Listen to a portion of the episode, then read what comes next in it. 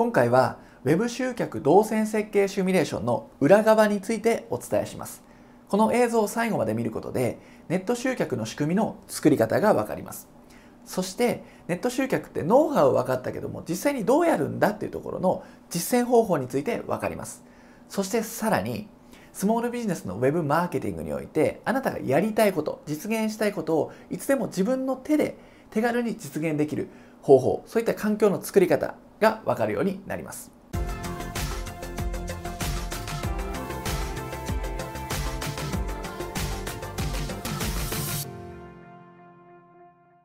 こんにちは。スモールビジネス特化の学び屋このはやの小島です。今回こちらの動画はですねウェブ集客やりたいんだけども情報がありすぎて迷ってしまっている方。ノウハウとか言葉は聞いたことあるんだけどもなかなかね行動というそう実践に移せない方。あるいは外注業者さんに頼むんじゃなくて自分である程度作ったり運用したりしていきたい。自分の商売の手綱は自分で握りたいと思っている方に向けてこちらは取っています。ネット集客のノウハウについてはたくさん溢れてるわけなんですけどもじゃあスモールビジネスが実際にどうやるんだという実践部分についてはなかなか明かされてないところなんですよね。なので今回を機会に少しでもヒントになればということでスモールビジネスの現場の裏側からですねお届けしていこうと思います。今回の動画は大きく3つの流れで説明していきたいと思います。まず1つ目っていうのが今回お伝えする内容をしっかり実践していただくことで身につくスキルとか実現できるビジネスモデルだったり手法だったりこの辺の話についてしていきます。そして2つ目はシミュレーション動画では全体像をお見せしましたけども今回はブログとかメルマガとかステップメールランディングページっていった部分のパーツの、まあ、押さえておいてほしい最低限のポイントとかツールについてお伝えしていきます。なのであれがシミュレーションが全体だとしたら今回はちょっと部分に入っていくよということですね。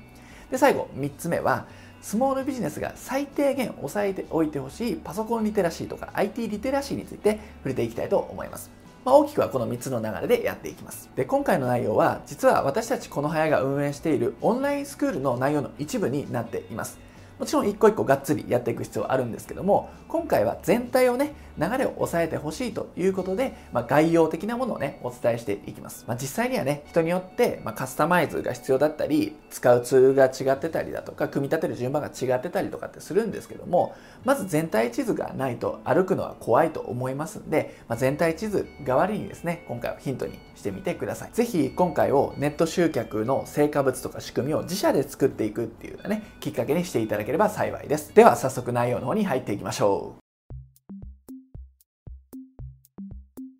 はい。ではまずはじめに動線設計を行うことで身につくスキルとかできるようになる手法とかビジネスモデルについてお話をしていきます。非常に応用性の高い方法なんで楽しみにしていてくださいね。ではまず前提の話をサクッといきたいと思うんですがこれは普段スクールの方で生徒さんに常々お伝えしていることであります。一個一個ね、話しちゃうととても長くなってしまう内容なので、ま、流れを押さえていただきたいんですが、ビジネスモデルを組み立てていくときには、このね、5つのステージを順を追ってやっていくのがベストですよというお話をよくしています。これは下手すると、働き方、生き方みたいなところにも通ずる話なのかなと思うんですけれども、まあ、どういうことかというと、ステージ1はとにかく販売しましょうと。とにかく一つの商品を売りましょうというステージ。でそれがちょっと進むと、見込み客のリストを安定的に集めていく仕組みを作んなきゃいけないよねと。で、ステージ3が高単価っていうのを当たり前にしていかなきゃいけないよねと。この辺の理由とか背景については割愛します。で、1から3が結構ね、あの頓挫する方が多いわけです。でここまで来ると安定してくるので、まずは皆さん1、2、3をこう目指していくわけなんですが、でここが安定してきた方は次4、5というに進みます。っていうのも、3まで来ると結構言う生徒さんがいるんですが、いやーありがたいんですけど、忙しくてと、手が回りません。っていうことを、まあ、悩まれるというか、課題に感じてしまうんですよね。でそこで僕たちは、ま、スクールとかサポートの中でストックビジネスとかコンテンツビジネスっていう流れにね移行するようにお勧めをしています。ストックビジネスって何かっていうと継続課金っていうと分かりやすいですかね。毎月50万とか100万っていうのが安定して営業活動しなくても入ってくる。で営業活動すればそれが積み上がっていくということです、まあ、会員制とかオンラインサロンとかそういったところですかね。継続課金のモデル。ストックビジネス。でさらにコンテンツビジネスっていうところに行くとあなたが動かなくても実動が発生しなくてもコンテンツを販売することで売り上げが上がると。例えば電子書籍とか映像の教材みたいなもの、まあ、DVD とか本でもいいですよね。コンテンツが売れる。ってところで売り上げが発生する。で売れるたびに忙しくはならないわけです。非常に拡張性が高いビジネスモデルを作ることができます。で、まあ、大まかにこの5つのステージでスモールビジネスの場合は組み立てていってくださいねという前提の話になります。で、これちょっとね、大きくしましょうかね、スライドをね。はい、これですね。よろしいでしょうか。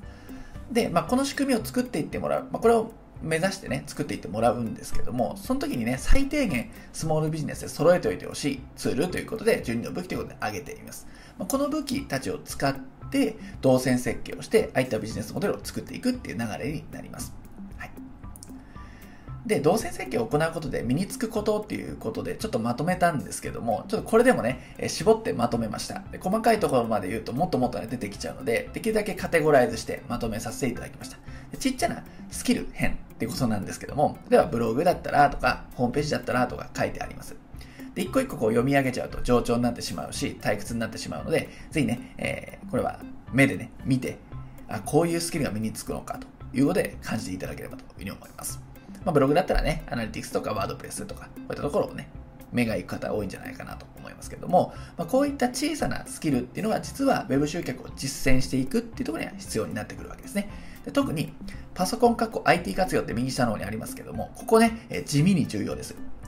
ネット集客うまくいってる人の大半はですね、もう100人中99人はこの辺の最低限のリテラシーっていうのは身につけています。でだからこそネット集客が順調にいくわけですね。はい、地味だけど重要な内容です。でその他ね、いろいろありますけども、要するにまとめるとですね、コンテンツをどう作るかっていうスキル、書くか、動画でどう、動画とか文字とか、えー、まあ、音声とかってコンテンツいろいろあると思うんですけど、そういったコンテンツをどう作っていくのか。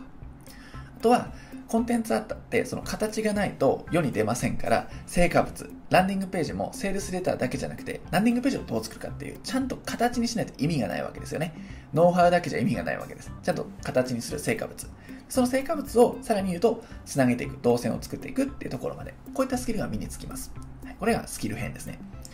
で次、ビジネスモデル編なんですけども、でこれ見ていただくと、えー、興味のあるテーマとかってあるんじゃないでしょうかね。まあ、以前ね、あの、来ていただいた方も、いや、これやりたかったんですっていうことね、例えば、え、ロンチやりたかったんですよとか、会員制ずっとやりたかったんですよっていう声をよくいただくんですよね。なんで、どれかね、興味あるものあるんじゃないかなと思うんですけども、ご安心ください。これ全部動線設計の仕組みを作れば実現できることなんです。まあ、会員制ビジネスというビジネスモデルも例えばダイレクトマーケティングとかリストマーケティングとかね、まあ、その他ありますけども、コンテンツマーケティングとかって聞いたことあるけど、なかなか実践できてないかもな。やりたいんだけども、できてないなっていうのがあると思うんですよ。それはしょうがないと思うんですよ。皆さん、一人型だったり、少人数でやってるんで、スモールビジネス、何分忙しいです。なんで、別個にやるっていうのはなかなか難しいんですね。でもこの動線設計をやっていただければ、集客の仕組みはもちろん作れる。その延長上で、こういったビジネスモデルだったり手法ってものを自然とできてしまうよっていうことなんですね。それがね、最大の魅力かもしれません。集客の仕組み作るのはもちろん。さらに言うと、こういったビジネスモデルまで実現できますよということですね。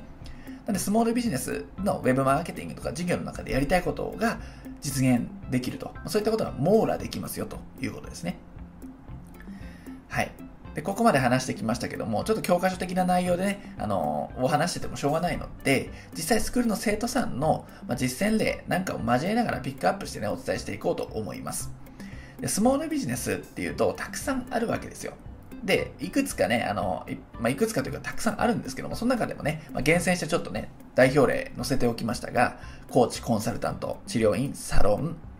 教室、修行、トレーナー、カウンセラー、セラピスト、不動産、なんていうのが挙げられます。もちろんその他、たくさんね、動線設計当てはまるものありますけども、まあちょっとね、まあ何分ね、こう、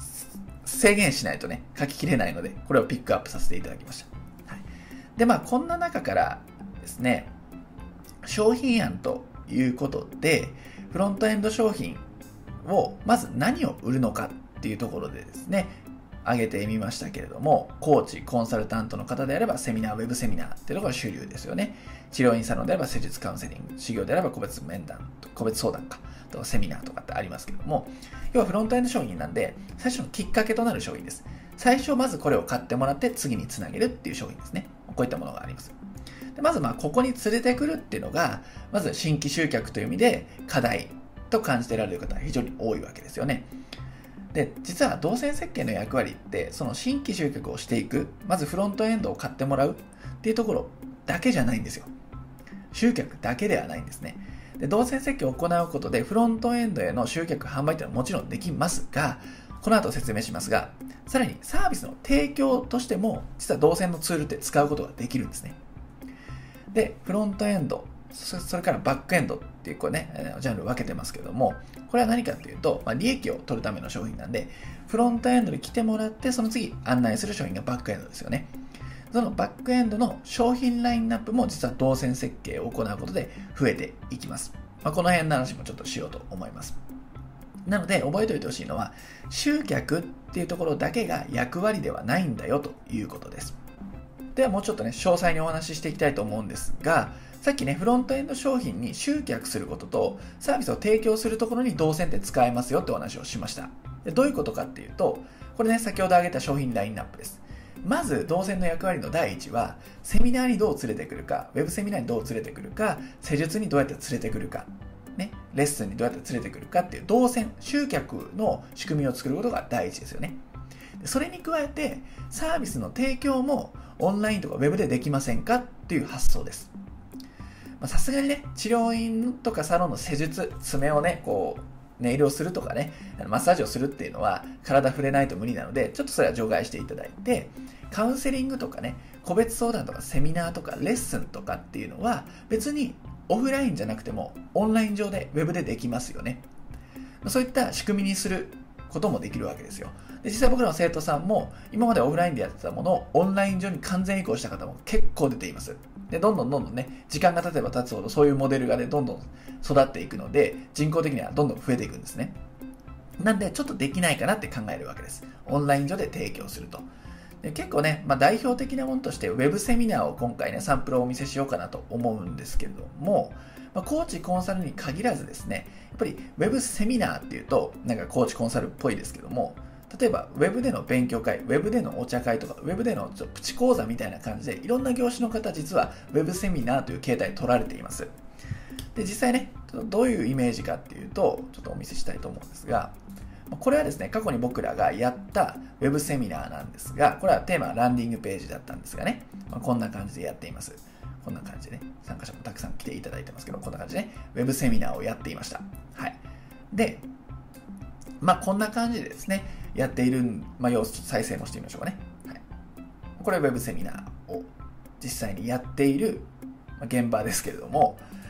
まあ、どういうふうなことでできるかっていうと、例えばこれオンライン上でやってるんで、あるツールを使ってるわけです。何のツールを使ってるかっていうと、こういうですね、Zoom というツールを使っています。これオンラインのビデオ会議ソフトで有名かもしれませんが、Zoom というツールを使うことによって、まあ、Web セミナーがまずツールとしては実現できます。まこれどういうことかというとね、こんな感じでミーティングをオンにすると、まあ、こんな感じですね。ちょ動画の中にこれが映ってるの変な感じするかもしれませんが、こういうふうに Zoom というツールを使うことでセミナーができます。1対1のミーティングにも使えるんですけどもね、ちょっと分かりづらいんで消しましょうかね。1対1のこうミーティングにも使えるんですが、1対他のセミナーとか講座にも適しているツールになります。画面の共有がね、こういう風にできたりだとか、チャット機能とかレコーディング、ちょっとね、これ設定が必要なんですけど、レコーディングができたりだとか、ブレイクアウトルームって言って部屋分けをこういう風にできたりだとかっていうのができます。非常にこういったツールを Web セミナーに使っていくっていうのは非常にね、あのおすすめの方法です。ちょっと、えー、 Zoom を閉じますけれども、まあ、こんな感じですね。で、これ Web セミナーの中でこういうスライド資料をね、使っていると思うんですが、これ何かっていうと、えー、僕の場合 Mac なんで、 Keynote ってですね、これですね、まさに先ほどから説明しているこのスライド資料、これ Keynote で作っています。Windows の方だと PowerPo とか、あとは OpenOffice みたいな無料のツールもありますんで、そういったもので作っていただくと。なんで、まあ、スライド資料を作れるツール、Zoom というツールがあると、実は Web セミナーという提供ができるわけです。フロントエンド資料の提供ができます。もちろんこういうスライド資料ってただ単に作ればいいわけじゃなくて僕らも Web セミナーというワークショップやってますけどもシナリオがあるわけですね。売るためのシナリオがあったりだとか次の商品につなげるためのシナリオっていうのはしっかり考えた上で作んなきゃいけないですけどもまあ仕組み形としてはできますよということですね。はいということでですねフロントエンド商品について軽くお話ししました。で、続いてバックエンド商品もね、触れていきたいと思うんですけども、さっきね、商品ラインナップが増えるという説明をしました。これどういうことかっていうと、これ大きくしましょうかね。はい、これもちょっと生徒さんの実践例ということで、まあ、全業種共通なのは、既存お客さんにリピートをさせましょうっていうのは基本だと思います。それは動線設計の役割としてもちろんできます。でさらに、フロントエンド商品に連れてきたら、何かしらのバックエンドだったり、商品を案内していくと。いう時に結構声として上がるのが会員制やりたいんですよねとかなんとかこう継続課金にしたいんですよね。っていう声いただきますしあとはコンテンツを作ってあとはデジタルコンテンツを作りたいんですよね。みたいな声もねよく上がります。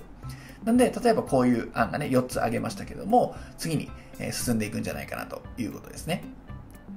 でこれもですね、まあ、どういうふうなイメージかっていうと動線を作ることでこれ全部実現できちゃうんですけどもこれもちょっとお見せしたいなと思います。ちょっとね、ネットを開いてですね、まあ、例えば、これちょっとね、開いてますけども、こんな感じで会員制のサイトを作ることができます。これね、こんな感じで、例えばこうメールをね、会員さん向けに送って、今月のパスワードこれですよみたいな感じで入手してもらって、パスワードというロックをかかっている状態ですね。でこれ会員の方しか入れないサイトっていう感じで、ワードプレスとかを使って作ることができます。でそうするとこんな感じで、会員の方だけが見れる会員サイトという感じでこれ作ることができるんですね。で、これで会員制のメンバーシップサイトの完成です。で、この中に、例えば会員制でメジャーな開放誌とかニュースレターをこう PDF で読めますよと。で僕たちはね、こう郵送をこういうのをしてるんで、こういう紙のやつを郵送もしてます。で、紙でも読めるし、PDF でも読めますよっていう感じで、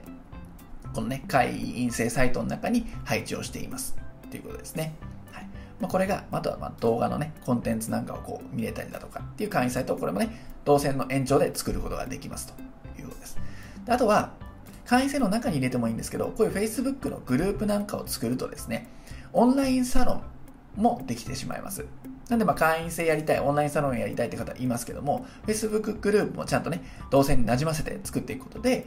オンラインサロンの運営もできますよということですね。で、あとはこれ会員制とかオンラインサロンの話ですけども、コンテンツビジネス、デジタルコンテンツの話でちょっと延長していきたいと思いますが、例えばこんな感じ。これね、電子書籍、Kindle とかね、書いてありますけども、こういうコンテンツ自体を販売するっていうコンテンツビジネスもできるようになります。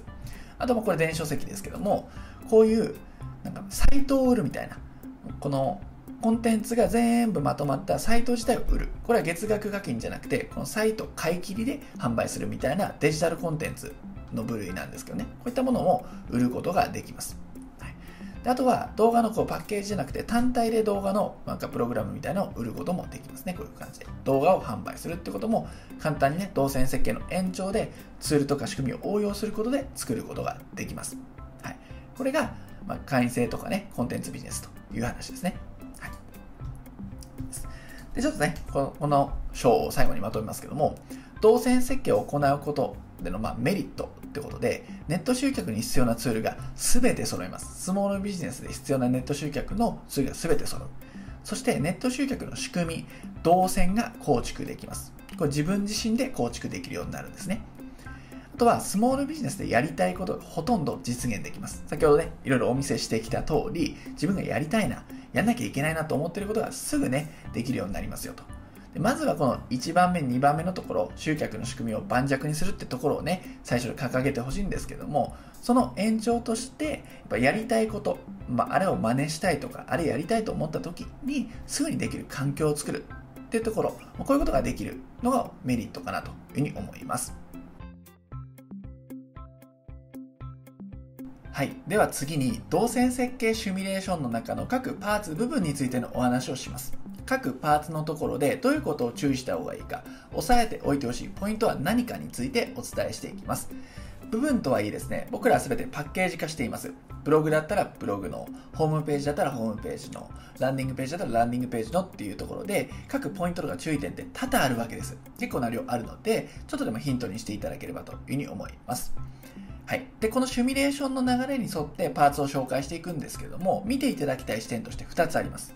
1つ目はマーケティング的な視点で見てほしいということ。それもう1つはパソコン活用とかツールの活用という視点で見てほしいというところですね。この2つを見ていただければ、理論と実践っていうのがつながりますんで、より、その両輪で見ていただくことで、次からのこうネット集客の実践に役立つというふうに思っています。なのでその2つで見ていてくださいね。では早速、ホームページというメディアから紹介をしていきます。シミュレーションの中でも最初のメディアですね。これホームページ、集客用ホームページになります。でこれは役割としては皆さん SEO をメインで考えてると思うんですけども実は違くて信頼構築信頼関係を作っていくっていうところでホームページは使っていってください。もちろん集客用なんで集客するためなんですけども、まあ、その集客するためには信頼をねガチッと掴んでおく必要があるんで信頼獲得のためのメディアということになります。やっぱりねホームページを見て今すぐ申し込む問い合わせをするっていうのは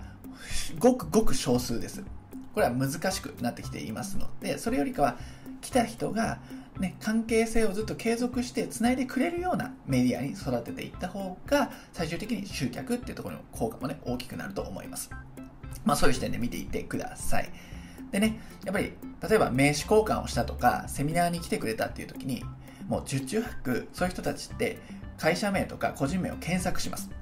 で検索した時に何もページがないとそこから関係途切れちゃいますよねね興味があって検索したのに何もないとなると何も見れないわけですなんだらそれなりのページを用意しておいてちゃんと見れるコンテンツっていうのをね配置しておいてあげましょうというような流れですねはいではホームページ見ていきたいんですけども、まあ、使うツールとしてはですね、もうこれサンプルページ作ってますが、ワードプレスという、もう聞いたことありますよね。ワードプレスというツールを使ってこういうような実装をしていきます。で今回のポイントとしてはですね、例えばこのメニューバーをね、ちゃんと設計しておきましょうねということですね。ただ配置しているだけではなくて、ターゲットの人が気になることを見たいコンテンツを中心に配置をしていってください。これ業種業界によってこういうテーマは絶対メニューバーに置いとかないとダメですよっていうのはあるんですけども、今回の場合はですね、まあ、ちょっと自分の頭で考えていただいて、ターゲット層を想定しながら配置、設計をしていってください。まあ、これちょっとね、カテゴリーの下になっちゃってますけど、選ばれる理由なんかも結構重要なコンテンツだったりしますよね。あとお客さんの声も重要です。まあ、こういうね、ご自身で考えていただいて配置をしていただく。これも重要な動線の一つになります。はい。で、あと動線としてはですね、えっと、ネットショップとの連携という話もしてると思うんですけども、これベースというツールを使ってワードプレスと連携をさせています。例えばコスメなんていうとこれカートに入れるってことで、ベースのこのページを、シンプルなものを作っていますけども、このページと連携をして、ここからもう決済ができると。あとはですね、オンラインのこの講座、デジタルコンテンツなんかも購入ができるんですね。なので、ホームページの中で、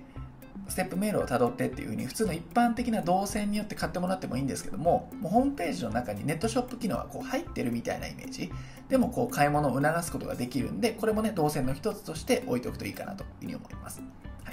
で、ベースというツールなんですけども、ちょっと簡単に紹介しておくと、これ商品管理というところ、これね、ログインした状態なんですけども、まあ、商品管理が簡単にできたりとか、注文の管理だとか、お金の管理とか簡単にできます。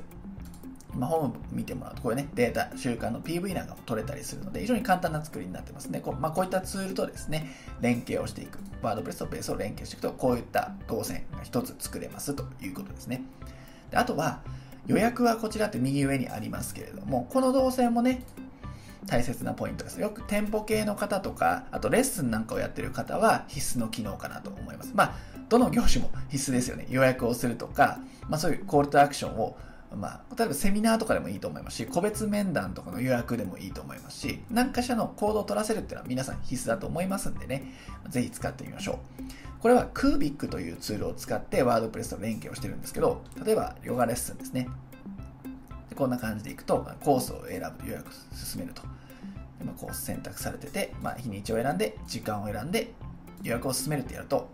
まあ、こんな感じで決済をできたりだとか、事前決済できたりとかして、ここで無事予約が完了すると。そうすると予約っていうところで取れるようになりますよということですね。これも動線のま立派な流れですよね。まあ、今ね、ベースとクービックということで2つの動線紹介しました。はい、これはね、シミュレーション動画でお伝えしていることなので、まあ、納得いくかなと。スムーズに入ってくるかなと思います。でクービックは、まあ、これがね、画面なんですけれども、まあ、こんな感じ予約台帳っていうのがありまして、ここで予約の管理がね、できます。これも非常に簡単な作りになっていますし、お客さんごとに管理できたりだとかね、あとはリマインドメールなんかが遅れたりだとか、さっきも言った通り、事前決済ができたりだとかっていう機能がね、豊富ですので、こういったもの、ツールを活用して、このボタンとね、ワードプレスを連携させていくということですね。はい。では、えっ、ー、と、じゃあ、もうちょっといこうかなと思いますけども、あとは問い合わせも一つ大切な動線ですよね。で一般的には、まあ、右上だったり、ここだったりっていう問い合わせがあって、まあ、こういうふうにね、入手していくわけですよ。リストを入手して問い合わせをもらうわけですけども、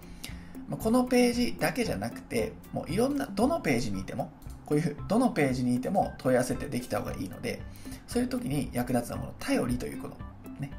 アイコンがありますよね。このアイコンをこうクリックすると、こんな感じでポップアップで出てくるんですよ。で、まあ、名前、メールアドレスも取れて、まあ、一石二鳥かなというところで、こういうふうにフォームを設置しておくと。どのページにでもこのポップアップが、このアイコンが表示されて、ここからいけますよということですね。で、頼りですけども、頼りこんな感じです。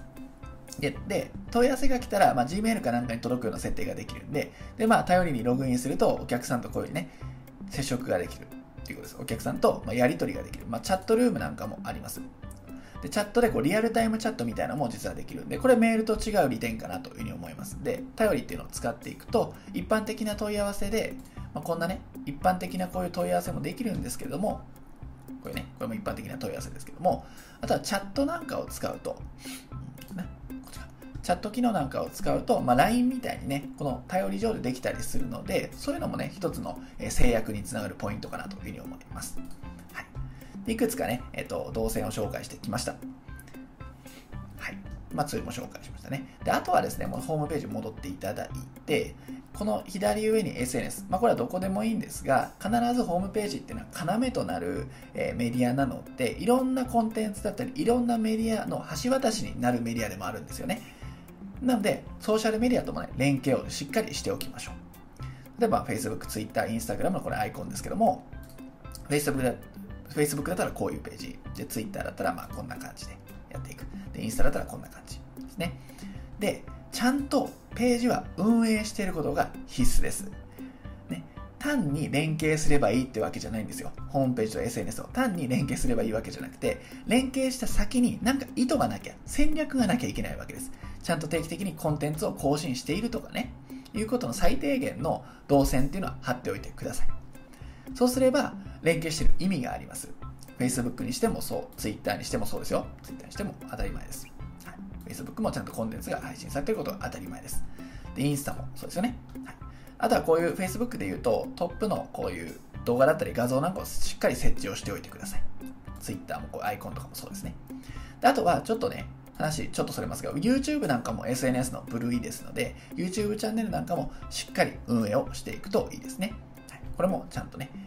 このアイコン画像とヘッダー画像、トップの画像というのは設定しておくということですね。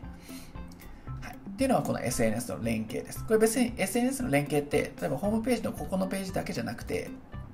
ブログ記事の中でも例えば連携しておく必要があります。例えばね、こういうのが連携されるとね、よりブログ記事が拡散されたりするので、SNS と SNS とホームページとブログとの連携は必須になります。はい。まあ、てなね、流れですね。なので、一個、ちょっとね、いくつか、えー、代表的な動線とか連携をお伝えしましたけども、まず最低限こういうところはやっていってください。で、あとはですね、ちょっと補足としてというか、まあ、補足というかめちゃめちゃ重要な話なんですけども、テーマですね。これ、ワードプレスというツールを使って作っていると言いましたが、これ、ニュースタンダードというテーマをサンプルで使っていますが、テーマどういうのがいいんですかという質問もよく受けますんで、いくつか紹介しておこうかなと思います。例えばこれ、ジンというテーマですね。ジンというテーマですね。あとは、サンゴというテーマ。これもすごくおすすめです。あとは、エマノンというテーマですね。あとは、ニュースタンダードというテーマ。これはこの会社さんのやつを今回このデモサイトは使っています。はい、であとはですね、オープン掲示系のテーマでストークというテーマ。あとスワローというテーマですね。これもオープン掲示のものです。あとはね、バズ部さんがね、運営しているこのセオリー、セオリーベースという、これもテンプレート、テーマになります。で、あとはですね、スティンガー、これもね、聞いたことあると思いますけども、スティンガーというテー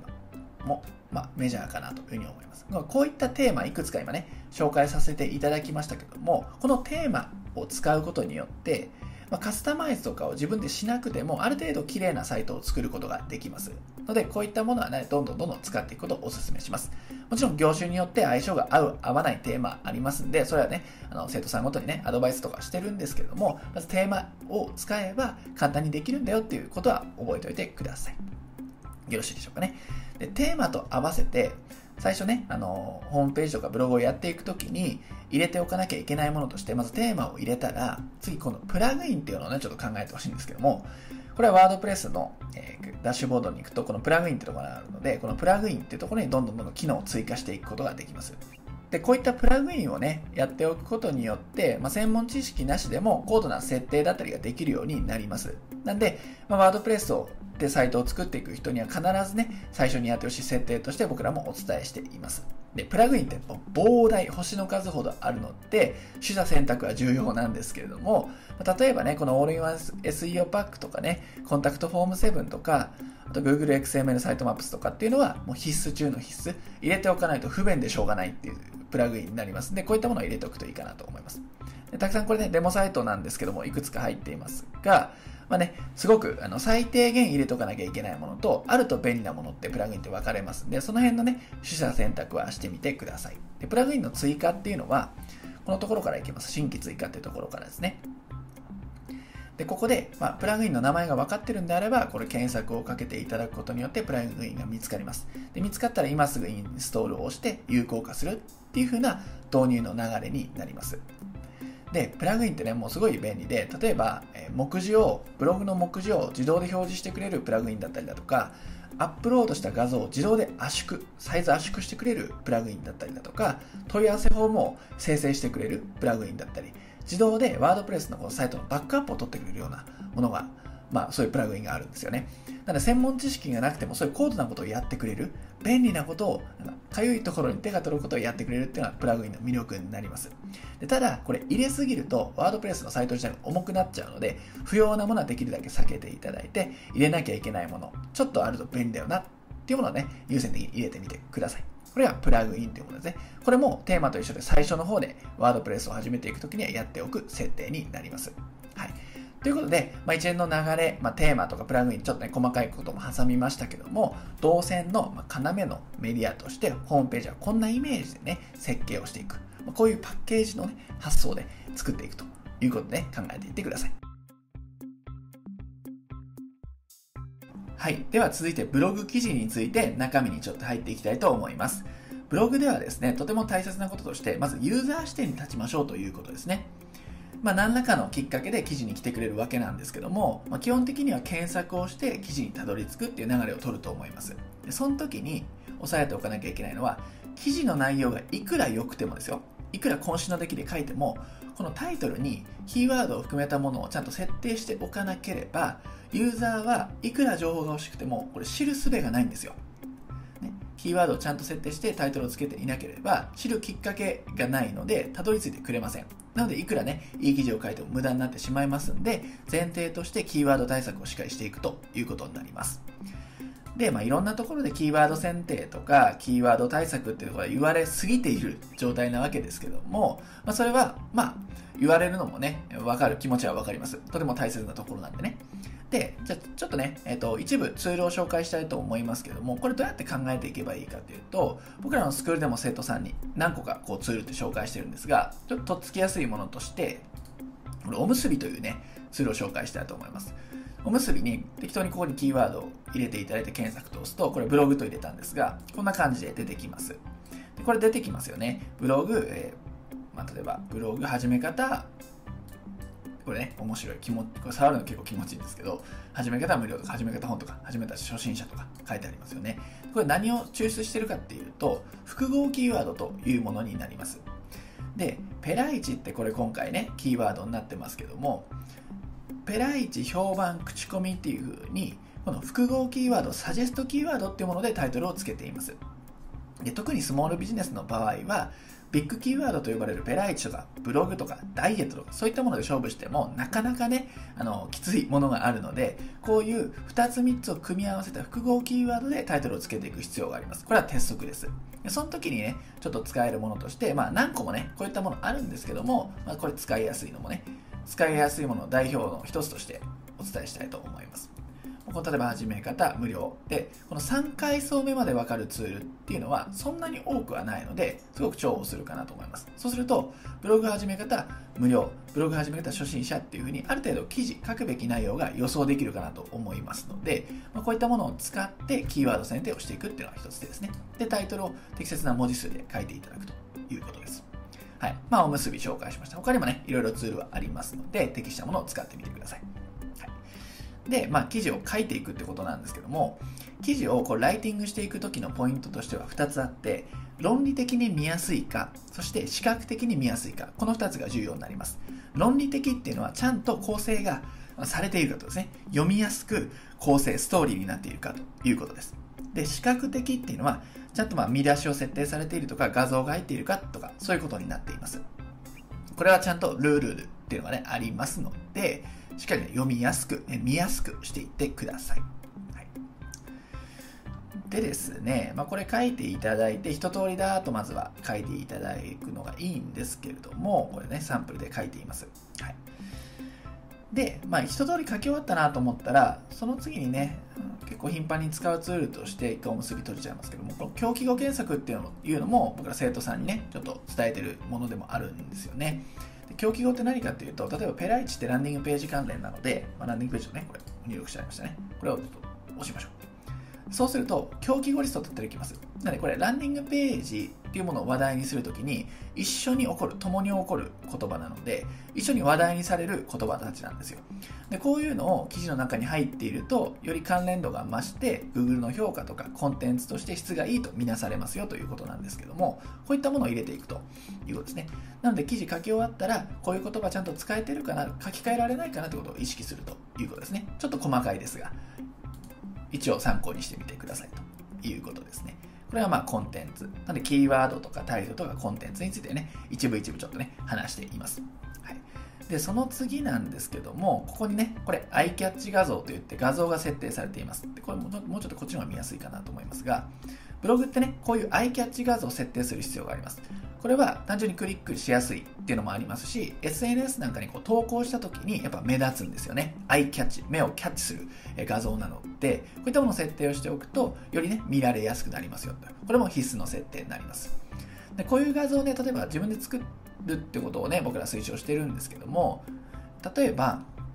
えー、画像の素材サイトっていうのもね、いくつかあるんです。例えば Pixabay とか、これアンスプラッシュとかってあるんですが、こういうもので検索をしていって、著作権フリーとか、そういったものをね、選んでいただいて、商用利用かってものをね、選んでいただけることによって、画像っていうのはいつでも手に入る状態で作れますので、こういう素材サイト利用してみてください。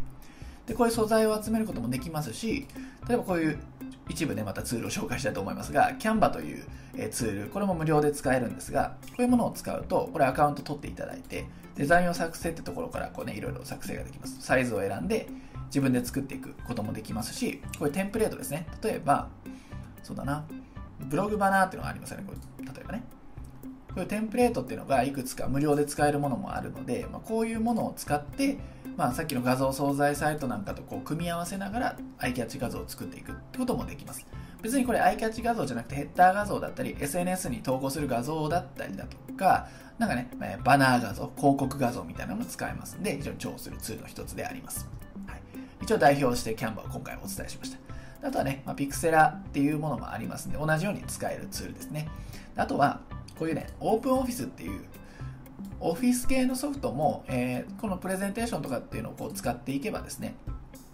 えー、こういうところで画像はね、ここに素材サイトから持ってきて文字入れてっていう画像も作ることもできますんで、もしね、こういったツールじゃない場合でも画像は作ることはできます。ということですね。一応参考までにということです。であとはまブログの方に戻っていってですね、さっきのところで、まあ、タイトルと内容っていうところ大キャッチ画像いったので、あとはね、こういういいねとかツイートとかっていうですね、SNS との連携も欠かさず設定をしておいてください。ですね。記事の下とかにこういう Facebook、Twitter でシェアするという機能をつけておく。これ、ワードプレスのテーマによってもともとついてるものとか、設定がしやすい、しづらいものもありますんで、それは選んでいってください。いずれにせよ、SNS とブログっていうのを連携させていくっていうのがポイントになります。そうすればですね、例えば検索っていうところが入ってこなくても、Facebook でシェアされればそこから来てくれるっていう人がいるので、そういう流入経路が増えるきっかけにもなります。なので検索上位に来なくてもブログ記事を見てもらえるっていう機会にもね、恵まれるようになりますんで、ぜひね、これは設定必須ですので、やっておきましょうということですね。であとはブログではですね、この CTA っていうのもポイントですね。サイドバーとか、記事の下あたりにこういうふうに無料でこういうのありますよっていうふうな形で、まあ、ダウンロードさせるとか、ね、アクションを起こしてもらって、見込み客のリストを集めるという仕掛けですね。これ CTA、Call to Action と言います。まあ、メインとしては記事の下とかサイドバーがメインになってますね。でこれをクリックすると、例えばダウンロードする。まあ、これ画像をまたね、これもアイキャッチですけども、画像を設定して文言を最低限入れて、で、ダウンロードするを押すとですね、こういうオプトインページにつながります。はい、ここでリストを取っていくということですね。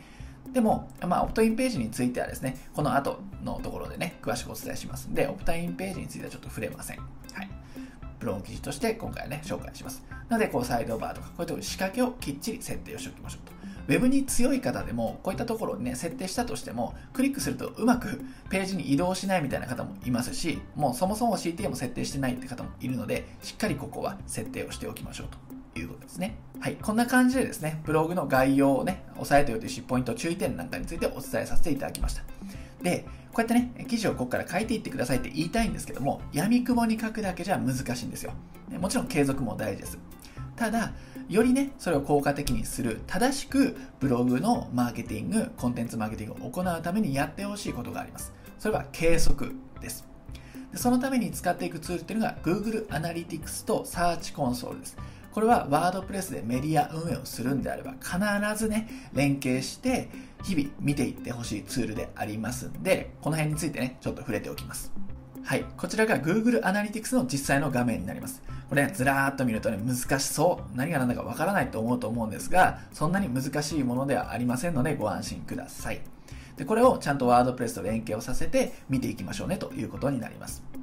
で、アナリティクスの方ではですね、何がまずわかるかってことなんですけれども、ユーザーがわかるんですね。やっぱこのオーディエンスみたいなところを見ていただけると、どんなユーザーがあなたのサイト、ブログに来ているのかっていうのがわかります。例えば年齢層とか、性別とかね、住んでる地域とかっていう地域ビジネスやられてる方はね、これね、有用な情報だと思いますけども、こういったことを調べることができます。あとは、その来たユーザーがあなたのサイト、ブログに初めて来る人なのか、あるいは何回もリピートしている人なのかっていうところもちゃんと調べることができます。あとはパソコンから来ているのか、スマートフォンから来ているのかっていうデバイスによっての、アクセス数なんかもわかるんですよね。であとはね、まあ、オーディエンスとかっていうところありますけども、あとまあ集客みたいなところを見ていくと、どっから来てんのかっていうのはわかるわけです。例えば検索してきたのかとか、ソーシャルメディアから来たのかっていう、知ったきっかけみたいなところがわかるようになります。あなたのブログを知ったきっかけっていうのはわかるようになります。あとはこの行動みたいなところをね、見ていくと、行動ですね。これは、まあわかりやすく言うとね、一番使うのが人気のページを知ることができます。あなたのサイトで一番見られてるページなんかをこうランキング形式で見ることができます。そういうものを見ておくと、次の対策が打てたりだとか、自分のメディア運営のヒントに、大きなヒントになりますよね、これね。なので、こういったところの行動っていうのを見ていくのもありかなと思います。まあ、そういうふうなデータが取れるのがアナリティクスなんですよということです。まあ、全部の機能をね、説明してると、もちろん時間がね、どんどんどん伸びてしまいますので、まあ、基本的なね、まあ、こういうことがわかるんですよということをお伝えさせていただきました。はい。で、続いてが、これ Google Search Console ってものなんですけれども、まあ、基本的に使うのは検索パフォーマンスからのまあ検索クエリっていうところをね、使っていくといいんじゃないかなと思います。これは、どんなキーワードであなたのサイトをにアクセスしてきたかっていうのがわかるんですよね。なので、ここのキーワードリストを見ていただいて、自分の,、ね、そのメディアの運営の意図通りにちゃんと検索キーワードが来てるのであれば戦略が成功しています。ただ違うキーワードでこの検索クエリのところに表示されている場合はちょっとやり方変えないといけません。それは運営をしていけば判断できますよね。で希望のキーワード戦略通りにキーワードが表示されているのであればそれに似たコンテンツをまたさらに作っていくとか検索の例えばね実際に検索してみて5位とかに表示されてるんであればそれを2位とか1位とかっていうところまで持っていくための工夫なんかっていうところに頭ね、使えるんじゃないかなと思いますで、そういった意味でもこの検索のパフォーマンス、クエリっていうところね、見ていって、戦略がね、ちゃんと間違っていないのか、どんなキーワードで来てくれているのかっていうのを見極めていってください。はい、以上がブログっていうところね、基本的なことになります。なので、コンテンツマーケティングということで、単純に SEO でね、上位表示もいいんですが、まずはコンテンツを、え更新をしていって、見込み客ってところを集めていって、その人たちを教育していって、まあ、制約に結びつけるっていうね、流れを組んでいってください。でそして、忘れてはならないのは運用をちゃんとしていくために、基本的な数値の管理をしていってくださいと。まあ、これがブログの基本的な内容になります。はい、では次、Facebook 広告について簡単にね、中身の方に入りたいと思います。まあ、Facebook 広告の目的としては、主に見込み客を集めるということと、商品を直で販売するという、まあメインはこちらですね。でこれは広告のデモなんですけども、まあ、無料と書いてあります。無料と書いてあるので、これ何かしら興味のある人がこれに無料登録をしてくれる。つまり、名簿、メールアドレスが手に入るということです。でその後に、まあ、メールなんかなんかでね、こう教育をして販売していく。これが2ステップ広告と言われているものですね。でそれに対してこれは商品名がドカーンと出ているので、これをクリックするとランディングページに行くと、ワンステップの広告になります。まあ、直で売るということですね。で、2ステップの方はこんな感じでオプトインページに飛んで、まあ、無料のものなので、まあ、メールアドレス登録してもらってリストを取っていく。この後の流れについては各ね、違うパーツのところで紹介します。オプトインページのところで紹介しますけれども、まずね、Facebook 広告からの流れについては理解しておいてください。で、ワンステップの方は、まあ、直でランディングページに行くので、まあ、セールスページに行きます。ここでま申し込んでもらう制約をするという流れですね。まあ、こんな違いがあります。で Facebook 広告についてね、いくつかお伝えしたいことあるんですが、今回も絞ってお話ししたいと思います。まずは基本的に、ま前提として設定しておかなきゃいけないことというか、マーケティング上覚えておかなきゃいけないこととしては、こういうふうな見出しというか、これテキスト文ですね。広告のテキストを考えるということとか、あとはここに画像ですね。目を引く広告の画像、わかりやすい画像を作るか、あるいは素材サイトから持ってきて設定をする。で、ここね、太いところ、これは見出し。そして、まボタンということですね。こういったところを設定する。材料は自分で考えなきゃいけないですね。で、ワンステップの場合も、この広告のテキストと、ま、画像、そして見出しというところ。ここは、まマーケティング上の素材になりますよと。こういったところをちゃんと、ね、考えてですね、ターゲットに刺さるように画像も文章も設定するということですね。で、次はポイントとしては、まあ、運用っていうところになります。広告出しただけじゃもちろんね、成果測って運用していかないと意味ないので、それを、まビジネスマネージャーとか広告マネージャーのところで管理をしていきます。ちょっとね、実際の画面をお見せしましょうか。はい。こちらが実際の Facebook 広告の管理画面、広告マネージャーになります。で、実際にま出稿するとですね、ここでいろんな数値が出てきます。まあ、結構ね、知りたいのは、1請求というか、1登録あたりいくらかかってんのかっていうところで測っていく数値が必要だと思うんですけども、そういった数字がね、まあ、パッと見れますよとか、どれくらい予算かかっているのかとかですね、あとは、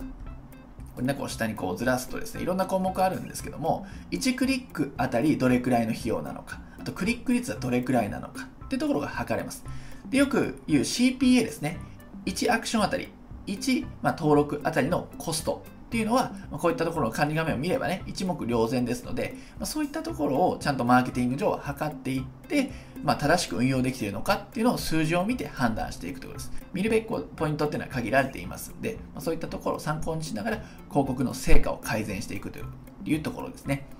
で、Facebook 広告で最大のポイントがあるんですけども、それは何かというとターゲティングになります。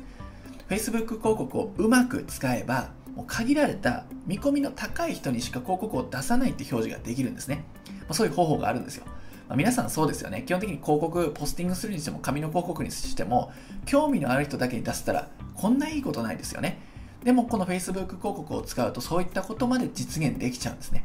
はい。結構ね、ターゲティングっていうのはね、肝になってきます。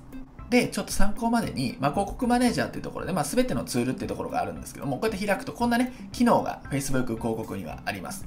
でさっき言った、まあ、ターゲティングが肝ですよってことを言ったんですけども、まあ、このオーディエンスっていうところからですね、そのターゲティングを作っていくことができます。ね、例えば、Facebook 広告で覚えておいてほしいのは、類似オーディエンスとリマーケティングっていうところなんですけども、まあ、類似オーディエンスっていうのは、似ている属性の人に出せると。例えば、経営者みたいなリストの集まりがいたら、それに似てる人に広告が出せるっていうと、経営者ターゲットの人にとっては嬉しいですよね。まあ、経営者じゃなくても、似た属性の人にさらに出せるっていう機能があるんですよ。それが類似オーディエンスというものです。まあ、そういうものが作れたりだとか、あとは一回サイトを踏んだ、ページを踏んだ人に追いかけて広告を出せる。これも非常に有効な広告になります。でこういうリマーケティングだったり、類似オーディエンスを組み合わせていくと、どんどんどんどん究極に出し先が絞られていくんで、制約率が上がるし、集客の効果というのは高まっていきます。リマーケティング、この追いかける広告も、まあ、こういったオーディエンスのところが作っていくんですけども、まあ、ピクセルというですね、まあ、サイトにこのピクセルコードっていうのを配置することによって、そのサイトを踏んだ人が、そのリストとして溜まっていくと。なんで、訪問した人に繰り返し出せるっていうのがこのピクセルという仕組みで実現することができます。でちょっとね、専門的で、まあ、深いところはね、割愛しますけども、まあ、こういったところの広告のマネージャーのところから、ツールからいじっていくとですね、まあ、そうそういった設定も運用していくと可能になりますよということになります。はい、ということでね、実際の管理画面とかオーディエンス、ターゲティングについて、ね、ちょっと触れました。で、これ地味だけど重要ですよって話で、Facebook 広告を出すということは、自社の Facebook ページも同時に見られる機会が増えてくるんですね。ということは、ちゃんと Facebook ページ自体も運用していく必要があります。例えばこういう画像を設定しておくとかね、まあ、うちはね、動画でやってるわけなんですけども、こういったところをちゃんとプロフィールを設定しておくとか、画像を設定しておく。で、頻繁にちゃんとですね、コンテンツを Facebook のに投稿しておくっていうのも大切です。広告で露出が増えれば増えるほどやっぱページを見られる回数増えますので、その時にちゃんとね、ページを運用してないと信頼をね、持ってもらえませんので、この辺は絶対やっておいてください。Facebook ページの投稿をしっかり運用を行うということですね。で、Facebook 広告の出し方という意味で、いいねをしてくれてる人、Facebook ページにいいねをしてくれてる人にも広告を出せるっていう実は設定方法もあるんですよ。その時にページにいいねがないとその広告使えないってことになっちゃうんで、そういう意味でもいいねを普段から集めておくっていうのも大切になります。なのでそのためには Facebook 広告だけやればいいわけじゃなくて、ページもちゃんと運用していきましょうねというふうなことになります。まあ以上ね、基本的な Facebook 広告に関することをお伝えしました。はい。続いては、見込み客リストを集めるオプトインページという部分について見ていきましょう。これはオプトインページのサンプルなんですが、いくつか今回パターンをこんな感じでご用意しました。はい。ですね。これがオプトインページのイメージになりますが、この時にね、重要となる考え方が無料オファー、無料プレゼントということです。でただ、これ注意してほしいのが、無料だから、とりあえず何でもあげとけばいいやって思ってしまう方結構ね、生徒さんの中にも最初いるんですけども、ただそれだとうまくいかなくて、ちゃんとフロントエンドにつながるような無料オファー、そして、まあ、見込みの高い人が集まるような無料オファーをちゃんと設定をしてからこの仕組みを作っていってください。まあ、それが前提条件になります。ここ間違えちゃう方多いので注意してください。で無料オファーを考えたら、オプトインページを作っていくわけなんですけども、まあ、こんな感じで作っていきましょうと。で、イメージ画像をこういうね、作っていただいて、ライティングをしていて、フォームがある。まあ、こんなシンプルな作りで OK です。まあ、こっちもですね、イメージ画像っていうものがあって、少し文章があって、登録フォームがあると。結構ね、オプトインページでがっつりライティングしてめちゃめちゃ長いランディングページ、オプトインページを作る方いるんですけども、まあ、そもそも無料の商品の時点でそんなにね、皆さん読みません。もう直感的に、あ、こういうものなのね、とりあえず欲しいわっていうふうに登録をします。人間心理としてね。なんで、長く書く必要はありませんし、むしろこういうふうにシンプルで、はっきり分かった方が、パッと見で分かった方が登録率が高いというのを僕らも実践の経験上ね、感じていますので、シンプルなもので結構です。はい。まあ、これもね、こんな感じでね、シンプルなものですよね。はい。でこれを作っていくわけなんですけど、まあ必要なものはこういう画像ですよね。イメージ画像みたいなのが必要になってきます。でこういうのも、先ほどお伝えした通り、Canva とかですね、まあ、OpenOffice とかっていうツールを使っていくだけで、まあ、作れます。あとはイメージ画像の素材サイトなんかを持ってくるということですね。はい。で、まあ、こういうのを作っていけるんですけれども、例えば、これがオプトインページで、ここに登録フォームがありますよね。ちょっと流れをやってみましょうかね。例えばここに、じゃあ、これを登録無料で、あ、こういうの手に入るんだっていうことで、あ、じゃあもらっておこうかなってことで、ここにね、アドレスを入力します。こんな感じで。で、この受け取るというボタンをクリックします。そうすると、サンクスページっていうものが現れます。ここもちゃんと設定をしておきましょう。ということですね。この無料版の登録ページ、オプトインページでメールアドレスを入力すると、こんな感じで、はい。この無料デジタルカタログが、ここからダウンロードできますよ。登録ありがとうございましたっていうサンクスページ、サンキューページっていうのが現れます。と同時に自動返信メールがメールボックス、お客さんのメールボックスに行っていると、登録者のメールボックスに届いているというふうな流れですね。で、PDF を無料でダウンロードするというこのボタンを押すことによって、このね、PDF がダウンロードできるということですね。はい。まあ、こんな流れになります。で、これサンクスページを用意しておきましょうと。もう一回やってみましょうかね。こっちのパターンで、動画講座のパターンでもやってみましょう。ね。入力をして登録をすると。そうすると、これも簡単なものですけども、サンクスページ登録ありがとうございました。1通目お送りしました。というようなサンクスページが設定されていますと。まあ、ここも基本的な流れですね。はい、で、まあ、提供方法なんですけども、このサンクスページでさっきのようにね、これね、無料オファーをこういうふうに渡しちゃってもいいですし、メールで送ってもいいんですけども、どういう形態のものが無料オファーか今回のものかというと、こういうチェックリストとかもね、あります。こういうチェックリストも、オフィスソフトですね。もちろんキーノートとかパワーポイントでも作れますし、それがない方でもオープンオフィスっていうものを作ると、まあね、ワードのような感覚で簡単に作ることができます。画像と文字をね、利用して、あと色を変えたりだとかですね。あと動画講座の場合はどうするんだっていうと、これワードプレスで作ってるんですが、まあ、タイトルと YouTube の動画とこう紐付けてですね、まあ、こんな簡単な視聴ページを作ることができるんで、最初はこんなもんで OK です。シンプルなものを作って、このリンクをメールで送っていく。みたいな感じで提供していくということですね。まあ、参考までにね、こうやって